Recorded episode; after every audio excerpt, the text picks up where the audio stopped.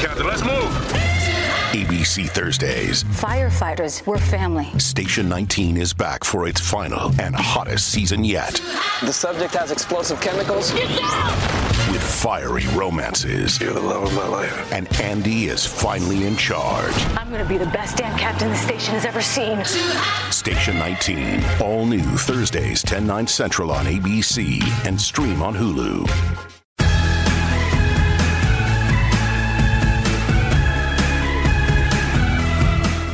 Abby Lee Miller of Dance Moms, she runs the world when it comes to dance competitions. And welcome to Everyone Talks to Liz.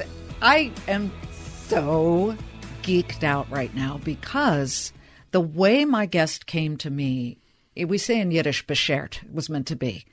I'm walking around a mall in Los Angeles, the Beverly Center, and my daughter suddenly runs away, scampers off, and starts talking to a woman in a wheelchair.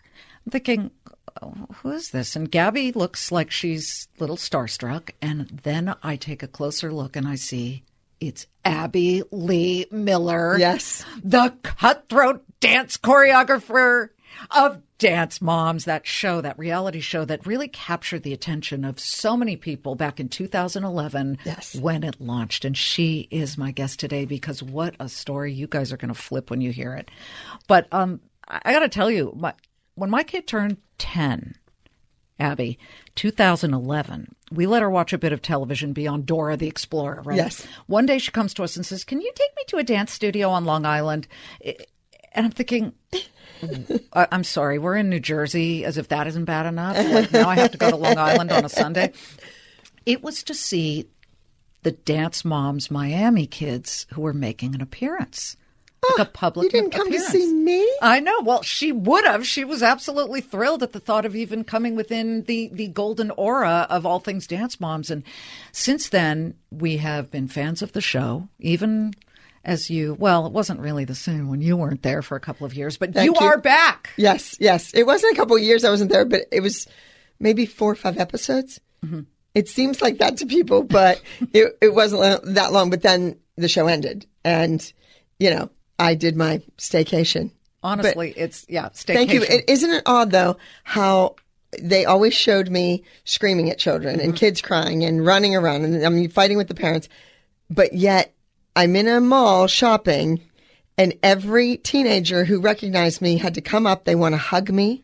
They want their picture with me. They are not intimidated in the least because they know I want the best for kids and they get that.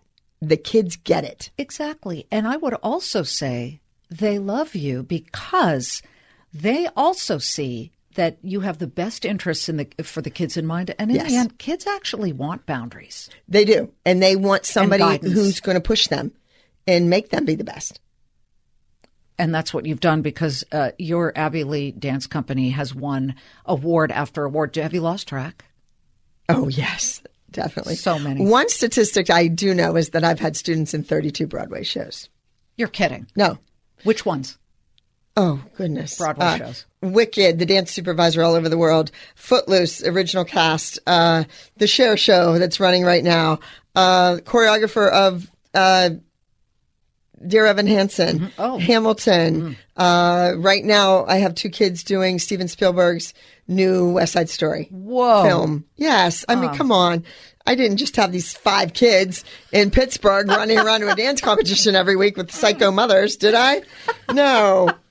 You got a business to run. Yes, this is legit. You started the Abby Lee Dance Company uh, in your teens through your mom's dance storefront. Correct. Uh, forgive me if my jaw just dropped at age 14. Really? At 14.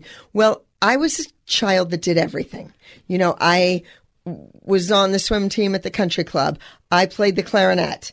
I went to sewing school at Sears.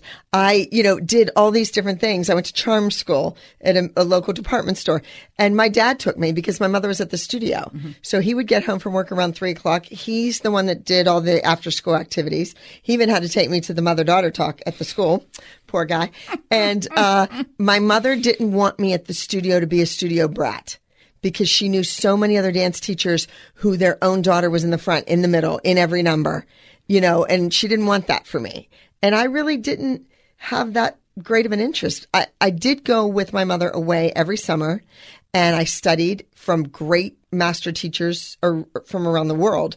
And we would always be in Orlando or Las Vegas or LA and New York City. And I would take class at these conventions. So I like the different styles. I like learning mm-hmm. and the Broadway shows and costuming. So the very first flyer came to our house in the mail uh, when I was 13. And it was about a dance competition. I said, Mom, Mom, I want to enter this. I want to do this. And she said, You want to do a solo in a dance competition? I said, No. I want to choreograph a routine. So I had three girlfriends. I taught them a trio. I found the costumes. I rhinestoned them myself. I did everything. I entered it. Surely not a good businesswoman. I probably didn't charge the three kids. I probably did it all for nothing.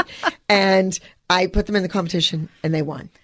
And so I had that 12 inch little plastic trophy and instantly I knew what I was supposed to do with my life. You were bitten by that that bug. That big win, Big yes. leap. Big leap though to go from that to where you are today. How did Dance Moms, which in 2011 was an immediate sensation, come along?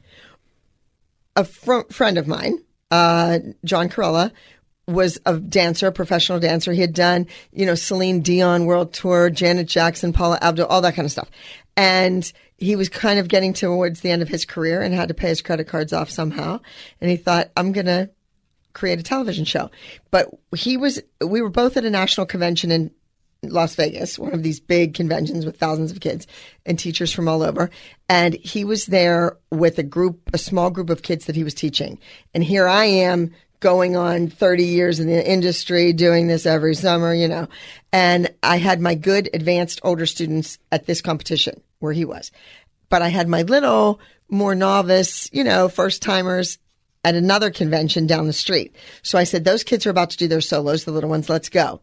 And he came, we walked in, their solos were on, and uh, one of the breakout star kids, you know, was on stage. And he turned and looked at me and he said, Oh my God, they are adorable.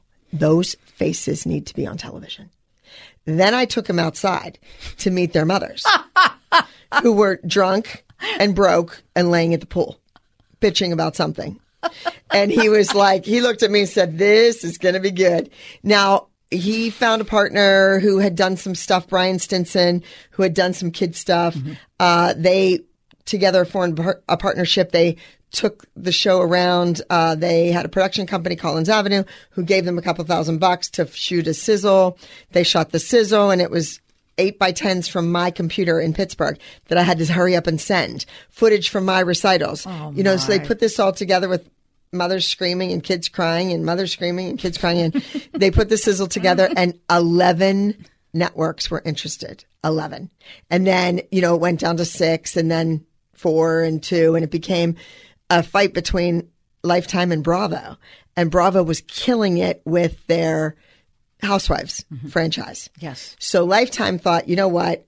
We're going to get this. It's going to be a housewife show based in a dance studio. So this way we're going to kill two birds with one stone. We're going to get the dancing with the stars. And so you think you dance, we're going to get their numbers and the housewife numbers. And they actually did. And they actually did. Yes. Uh, but, you know, so much of reality TV has to center the linchpin is the drama. I mean, there is a reason it's called Dance Moms and not Dance Kids. These Well, these I- moms are I think Dance Monster would have been a good name. But Monster. I'm holding that for another series. Yes. Uh, because the moms are honestly the worst cases of stage mothers I have ever seen. And I'm from Los Angeles. But that original cast, those moms, I could have done the show 10 years before that, five years before that. It's, you're always going to have a small group of kids who have talent or pretty, whatever. And then you have these mothers who are absolutely nuts. But the kids, it seems, take the criticism and insults way better than the adults do. Right. Well, the child's looking in the mirror. They see what they did wrong. They know they were off the music or a beat behind or whatever they're being corrected on. Have you ever listened to a mom afterward and thought, you know what, she was right. I was too tough on the kid? No. Simple as that. Simple as that. And I always, you know, slept well at night. I never regretted anything that I said to the kids because I knew what the outcome could be. I dreamed bigger for those kids than they could have even ever imagined. just like the kids I have here. You know, uh, the the the boy in Hamilton or this or that or whatever. Those kids didn't have those dreams. They were from Pittsburgh. Their parents weren't going to take a day off of work to drive them to New York City for an audition. Are you kidding? I'm the one that got the substitute to teach for me. I'm the one that paid for the gas money. I'm the one that drove them back and forth. You've changed the course of some of these kids' lives. I have. Okay, Beyonce, Madonna, they're all great dancers. You know, Kenny Ortega, who choreographed High School Musicals, amazingly creative. Where and from whom do you get your inspiration? Well, Kenny Ortega is one. Really? Yes, he's one of my heroes. He gave me a huge compliment. We were at a fundraiser type dinner thing with the arts and dance, and he was walking across the room, a big ballroom, towards me. And he was using a cane at the time. He had just had surgery. And my date looked, I said, Oh my God, oh my God, you have to get a picture of us. You have to get a picture. Kenny Ortega is walking this way. Oh my God, oh my God, oh my God. Before he even got close to me, he was like, Abby Lee, I want you to know you have done more for dance in this world than anybody else in this room. And oh I teared up. I could not believe this man that had done so much was saying that to me. Mm-hmm. But because I reached the masses, our show aired in 134 countries. So all the other shows, dance shows, they have their own show in other countries with their own host and their own contestants, not dance moms. Well, It- there's only one you. well, I wasn't even on the show to begin with. I was never to be on the show. I was just paid. Well, pff, I wasn't paid. Let's say that I was. I was just asked to be an on-camera choreographer. Oh, so I had to sign paperwork that if I got caught in, In his- camera. in the camera, it was fine, right? And then, uh, yeah, and then I ended up signing my life away. Four years with a four-year option for fifteen hundred dollars an episode. And here I thought you were a great businesswoman. No, I'm a great dance teacher. I'm a good choreographer. I'm not a great businesswoman. It's it's that's a difficult thing in a dance studio. Do you stand out at the front desk? Do you collect the money from the parents? Do you know what kid owes you and what kid is paid in full? Or do you stay in the studio and you make stars? It, it's it's a fine line. A lot to and do. I need and I chose my dad ran my business, so it was great until he passed away. But- that's when things tanked. Either way, you know, when you look at all the people on planet Earth, one tenth of one hundredth of one percent have reached what you have. So you're on this incredible roll, millions of viewers, and then in 2015 you're charged and convicted of fraud, and a judge gives you one year and a day in prison. You know, I'm interested to know what was it like going from the toast of reality TV to handing over your personal effects and hearing the prison door lock behind you. scary, scary. That drive to Victorville, California was insane. Uh, of course, Lifetime was filming it, even when it said no cameras and you're see the barbed wire and you're driving in, they're laying on the floor with cameras. I'm like, oh my God. Uh, but you know, I went in, I had two consultants, one that my attorneys in Pittsburgh hired well, I, I hired, and one that Lifetime hired to talk to me. Both of them were dead wrong on every single thing they told me. I would have felt much better, you know, knowing what I know now when I went in. You know, you can't buy anything when you come out. You can't work for yourself. You can't do this. You can't do that. That was all just rubbish because I didn't owe anybody anything. I had paid right there when I was sentenced. They said that I brought $120,000 home from Australia. Not true. I brought my 10. Uh, you would have to check with some of the other other mothers to see where that money actually went. to be continued. But you know, speaking of mothers, Yes. some moms from the show back then who maybe thought, I don't know, that you were too tough on their kids might say, Karma Abby Lee. What do you say to those moms? You know, it's upsetting because you wouldn't know those moms' names or their children if it wasn't for me. I'm not saying that they didn't all play a part. Obviously, they did. However, it was my friend who created the show. Had their children attended a different dance studio in Pittsburgh, they would have never even known about the auditions or the the meetings. The kids never really auditioned for the show at the beginning. The mothers sat in front of a microphone and they were put on camera. Nobody danced. Nobody. You the made beginning. them as champions. Yes. And then they looked at me and said, you know, the network looked at me and said, Oh, and you're going to do a new number every week. And I thought, with who? These kids take six months to learn a number. Years before, you know, I'm thinking about the prison term. Years before Martha Stewart, and I covered this obviously because it was a big business story. She was in prison. She made friends during her prison stint for lying to federal authorities about a stock sale. She even walked out wearing a poncho that one inmate had crocheted for her. She she made friends. What were the women you met in prison like? Wonderful. Wonderful. Uh, many of them well educated, super smart ladies. Uh, you know, some naive, like I consider myself. I trusted people. I thought everything was being handled. Uh, you know, I didn't really know the laws. I didn't know the rules. And uh, there's women that are there for seven, ten years for signing for a registered letter. They didn't make the money on the deal. They didn't know what was in the letter. But because they should have known, they're in prison. Was there a moment ever at night where you'd experienced something and you just, you know, tears came to your eyes? Many times. In prison? Many times. You know, I sat there and watched the Emmys, and I used to go to the Emmys. I vote on the nominees for the Emmys. I'm a part of the Television Academy. And here I'm sitting in a in a prison wearing army green khaki with a bunch of other women and they're fighting with me over not watching the Emmys. I'm like, we're watching the Emmys. It's television. I'm on TV. Come on. and, uh, you know, and, and just so many things, so many things. Uh, yeah, I, I mean, I was scared to death, but I did make friends. Uh, these are wonderful women. And when I'm off probation, I will contact them and we will be friends for the rest of our lives. How much longer are you on probation? I've done one year and two months. I, I had two years of probation. All right. So and none, nothing had to do with drugs or drinking. I don't have a drug test. There's nothing like that because of what my case was about. And that's another interesting thing. Uh, the the SIS person in the prison, a wonderful man, he let me continue my social media and my Instagram and everything. Not, I didn't do it, but I was allowed to let it keep going and hire somebody else to run it.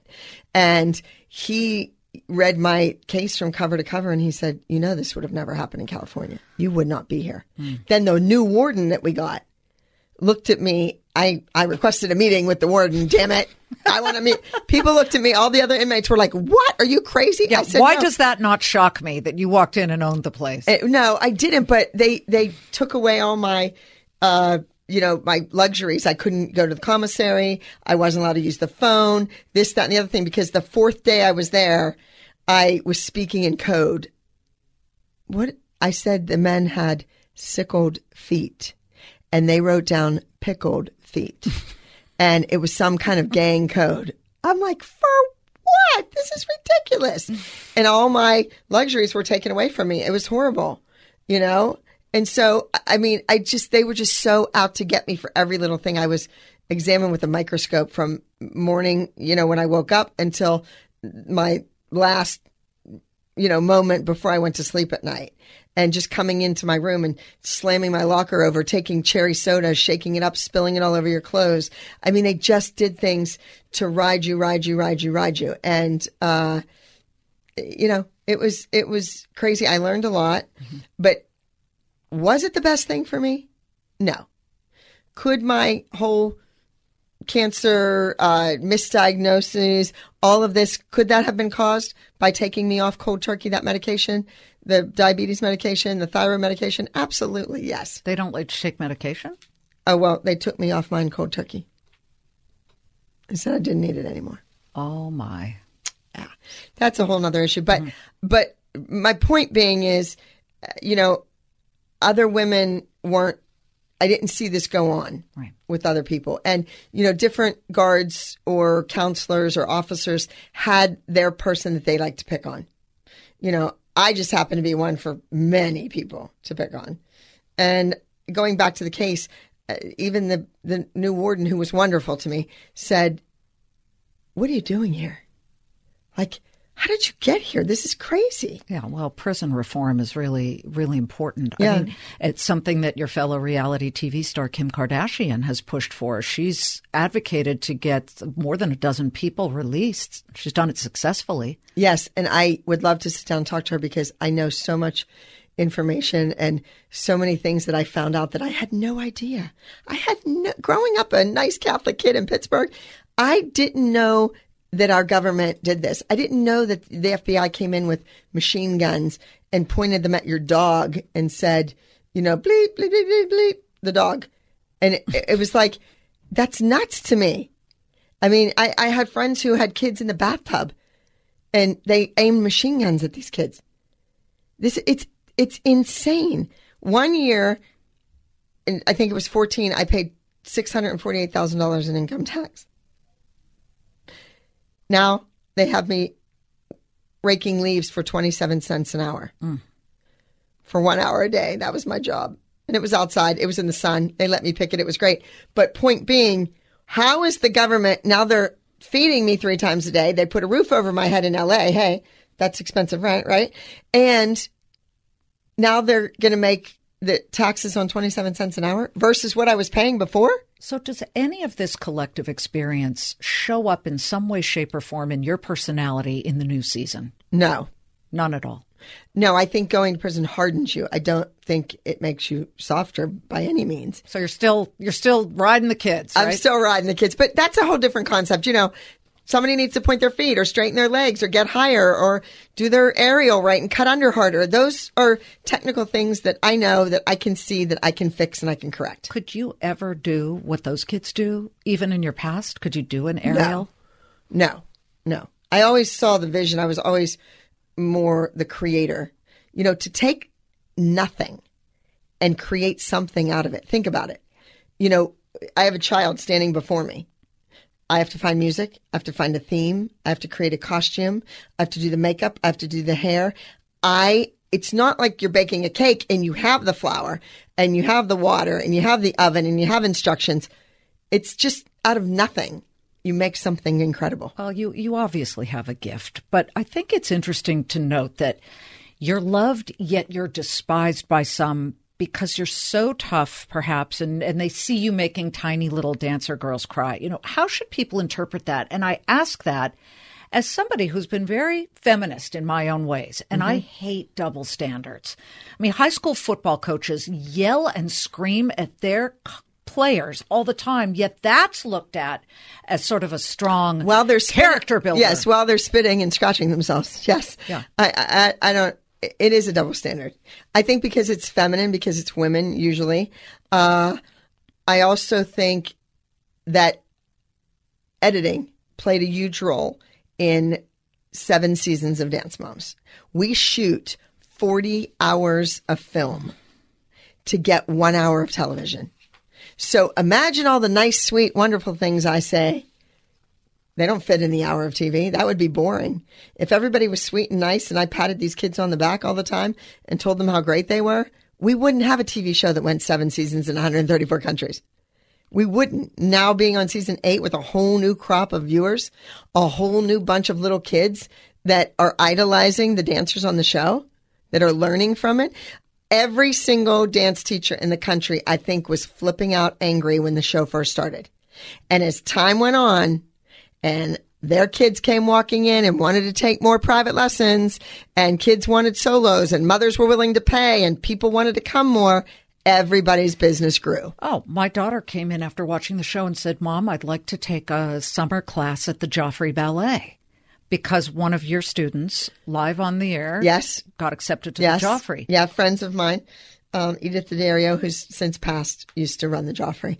Dear friend. But Yes. it's really fascinating to see that you may have inspired an entire generation of kids to dance. We did. There's no doubt about it. When I teach a master class, I could have 500 kids on the floor, and I ask who started to dance because of Dance Moms. And when those hands go up in the air, then I knew what I did was right. You know, it wasn't good for my business. I will tell you that. You know, it it five kids in a class got on the show, and the other 13 quit. That didn't get on the show. Wow. Yeah.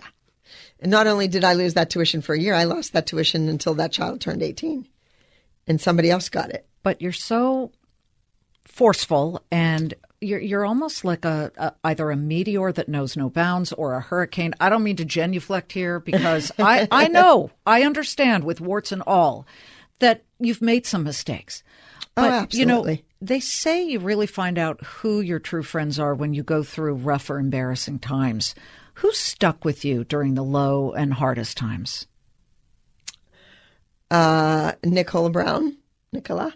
Uh, she is now my assistant, but she was a friend. She came to prison every single week to visit me. Uh, she's just good at reading people, you know, and it's always, and I, I think as dance teachers, we discuss this, my colleagues and I, it's the people you don't do anything for that are there for you. The people you bend over backwards for, the kids you buy dinner every weekend, the kids you buy the dress for, or the this for, the that for, that gave the best solo to. Those are the people that don't know your name anymore. My dad used to say, "No good deed goes unpunished." Correct. That's true. And I have a, a dear friend in Ireland, uh, Marion, and she, my little leprechaun lady, and she always says, if you need a favor, ask a stranger. And now Wow. that, yeah, and now that I'm in a wheelchair, I depend, depend on strangers every single day to open the door for me, to reach the dress on the rack that I can't get down in a department store, to, uh, Uh, little things, you know, trying to get close enough to a wall to plug in my phone when there's furniture in the way behind it. I can't move the furniture. Can't physically move it. I'm, I'm in the way. My wheelchair's in the way. So I depend on strangers every single day. Let's get to why you're in a wheelchair.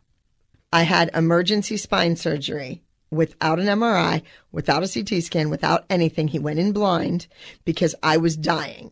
And he turned to my three friends that uh, I'm going to mention them Gianna, who was my assistant on the show, who danced for me her entire life. Uh, Diana Kazanjian, who was my hair and makeup artist on the show, who has become my dear, dear friend and kind of manages my studio and my retail store in LA, and Nikki Brown. So the three of them are there, and this man turns to them and says, I have 10 minutes to get in there, or we're going to lose her. He didn't ask them if they wanted me to have the surgery. There was no questions asked. It was, this is what's going to happen. My blood pressure was 23 over 17. You made it through. I did. I was so out of it. They had me so, I want to say, drugged up uh, with, you know, I lost 127 pounds in prison. I was in the best shape I'd been in for years. I, you know, my legs were thin, they were muscular. I, I, I was great. I was ready to set the world on fire. I was in the halfway house for one week. You take some classes, you do this, you do that. The pain started in the back. I thought it might be my sinus. Then, uh, you know, I, I went to doctor, doctor, doctor, doctor, went into the hospital, was admitted for three days, released in more pain than I went in with, went back in less than 12 hours later into the emergency room again, was told to go home and take it easy for seven to 10 days. So I finally went to this spine surgeon, Dr. Hooman Melamed, and he had stuck me across the street from his office in uh, Cedars Marina Del Rey to get a an MRI sedated, a twilight MRI. Well, they did that, but what happened was my arms and legs were involuntarily spasming all over the place. So the test was inconclusive. My doctor reads it at home on the internet, or, you know, his email. It's inconclusive. So they didn't find anything, right? No. They could never get the test done, was what they actually should have written. 48 hours later, I was in intensive care, paralyzed from the neck down. Now, what is your physical state like? Can you actually walk, or are you My cancer bound? is gone. Uh, I did 10 rounds of very, very invasive, horrific poison in my body and spinal tap and then shooting it up my spinal cord around my brain. Nuts. It's all nuts. Okay. Then I uh, can walk. I mean, I can walk between two parallel bars. I can take about 10 steps. When I take an, and this is after I used to have these AFOs, uh, you know, braces on my ankles so my foot wouldn't flop. This is not being able to lift up my right foot, the toes, the, uh, uh, everything. I learned how to learn to sign my name again. I couldn't even sign my name with a pen. That when they cut through my back, they cut through seven layers of stuff, you know, skin, this, that, and the other thing to get to your spinal cord. And when he removed that, he just thought it was an infection. He had no idea it was Burkitt lymphoma at the time. And Burkitt lymphoma is deadly. And I think it was only growing between three and five weeks. If you get to eight weeks, you're, you're dead. You're done. But as fast as it grows, it also dies as fast. So you can get rid of it quickly. And I did.